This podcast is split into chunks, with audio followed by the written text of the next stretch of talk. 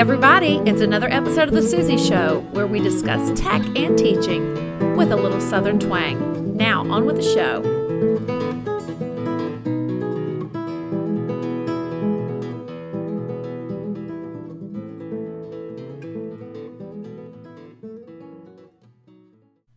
Hey, everybody, it's Suzy Lolley, and welcome back to another show.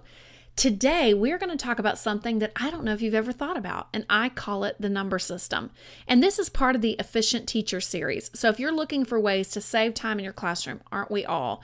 Then this series is for you. So, let's go ahead and dive right in and let's talk about ways that you can use numbers to make your classroom more efficient. First of all, if you have a website or an LMS, I highly recommend that you use an embed code to generate a random number generator.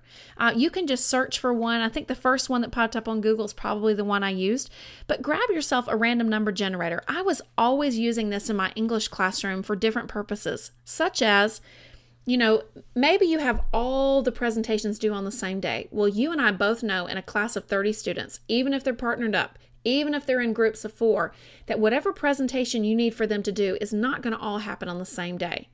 But you don't want to give certain kids an extension and then get into it with parents. So here's a tip for you make all projects due the same day, but the students won't know who's presenting or volunteering until that day. So they know everything has to be ready, but they may not be called on. Okay. So in this case, you use your random number generator. In my class, I assigned every student a number. I just went alphabetically down the roster. And so they knew that number, and we'll talk about some ways I use that in the class.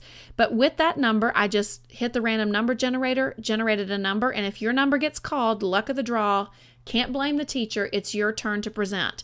I also used to start with volunteers, so that'll also get you some people. You know, I don't know about you, but I always prefer to be the first one to go, so that way I didn't have to worry about it. So um, use that random number generator as one way to make your class more efficient. Second, take attendance by numbers. Guys, I'm going to describe to you what I used to do with my 11th graders, and you'll be blown away that they actually liked this. So, I took attendance by numbers. Um, in my classroom, I had a smart board. On days it wasn't working, I'll be honest, I called it the, the dumb board. but on most days, it worked for this purpose. And so, I just had this really, it wasn't even cute, but I'm going to tell you how to get some cute ones. I had just a slide that I had customized for each class. And so I taught five classes a day. And so I had a red, green, blue, yellow, orange, or something like that. And on the slide, I had two columns. One said um, absent, one said present.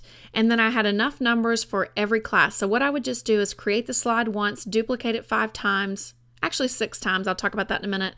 And then I would have my numbers so that when students were present, they would come in, and first thing they did was they walked in front of my board and they took their finger and they slid their attendance from absent to present.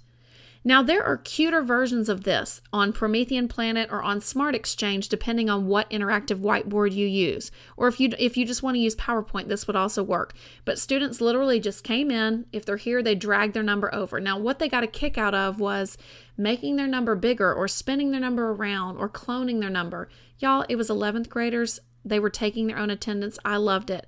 My method was the don't get fired method. When I taught middle school, um, my sweet secretary used to call into our, my room every day and say, Miss Lolley, you forgot to take attendance. I mean, every day. And in middle school, I only had to take it in homeroom. So she warned me when I was changing to high school. She said, You know, Suzy, you're going to have to take attendance seven times a day. I was really panicky about that. So, what I loved about the number system as far as making me more efficient was it was a visual reminder that I needed to just run through, look who's here, and then put that in the computer. It was right on the board. It was taking over my computer screen until I put it in. Um, I told you that I made six copies of the slide, and I will be happy to share this resource with you if you want it. Um, but the sixth version was in case I had accidentally saved the presentation because at the end of every day you want to make sure you don't save so that way your numbers are right back where they were the day before but i always kept a blank copy of it just in case I had ever saved over. So, random number generator, attendance by numbers. What's number three? This one's really cool, and I think I stole it from Pinterest. Don't you love Pinterest? If you will take clothespins, or you could do this with those cute little paper clips that have labels on them, take a clothespin and write the amount of students that you have plus a few more. So maybe just write 35 clothespins. On each of those with a Sharpie marker, you're just going to write a number. You need to get yourself a student secretary. You can use them for so many purposes, but this is one of the best ones I've found.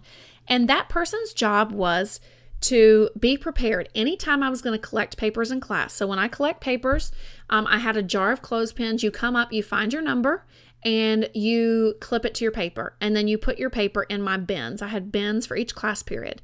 Now, what my secretary's job was is to go through, put those in order, and just mark on my roster which ones didn't turn it in. Now, they didn't know whose numbers were whose, so this was not really violating privacy, but it was just an easy way to either alphabetize the papers or to um, put them in order. So if you know that your alphabet corresponds to your student numbers, you've got ABC order, you've also know who's not there um, and whose paper has not been turned in. And because the student checker is marking it off, you can get that whole process accomplished in about five minutes. And then when you go to your digital gradebook, you're ready to put in zeros uh, for the ones who haven't turned it in while you're still grading the ones who have. Okay?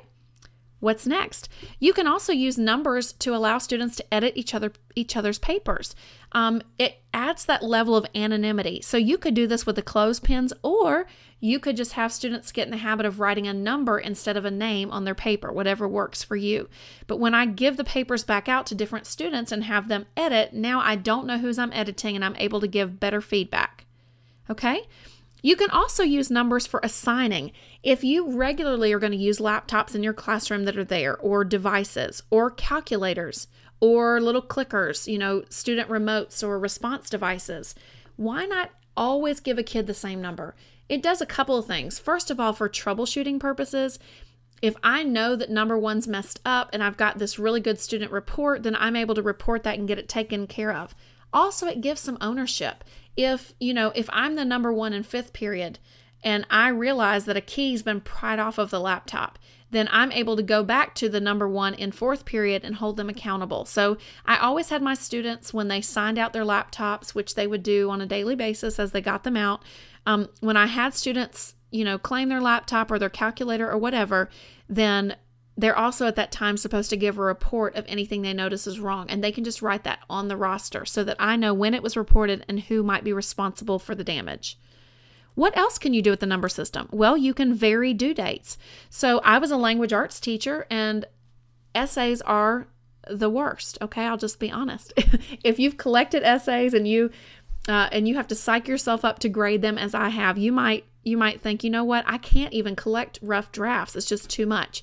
Well, if you stagger them, or uh, if you have students write journals and you stagger those, it actually makes your life more manageable. So let's say that I'm a number one through five, my rough draft's going to be due on Monday with the expectation that the teacher can give good feedback on those and get those returned on Tuesday. Um, if you're off, if you're also differentiating when essays are due among your classes, then you shouldn't have more than five or six papers to read a night, which really should help you. So use those numbers again for just allowing them to group due dates on certain projects.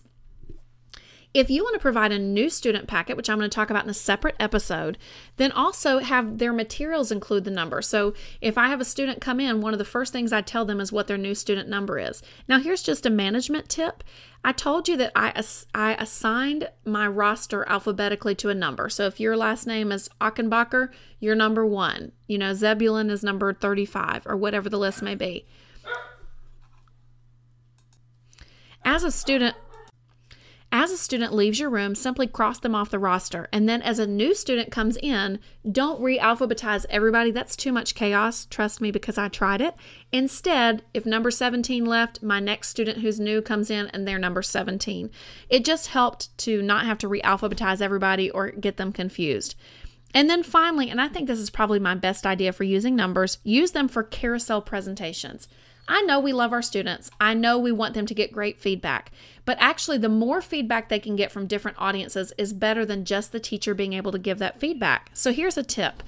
If you have all your students numbered and it's presentation day, maybe it's a video, maybe it's a poster, uh, a blog that they created, whatever it is that you want them to share with an audience, what you do is, for example, student four would be assigned to watch the presentations for students five, six, seven, eight, nine.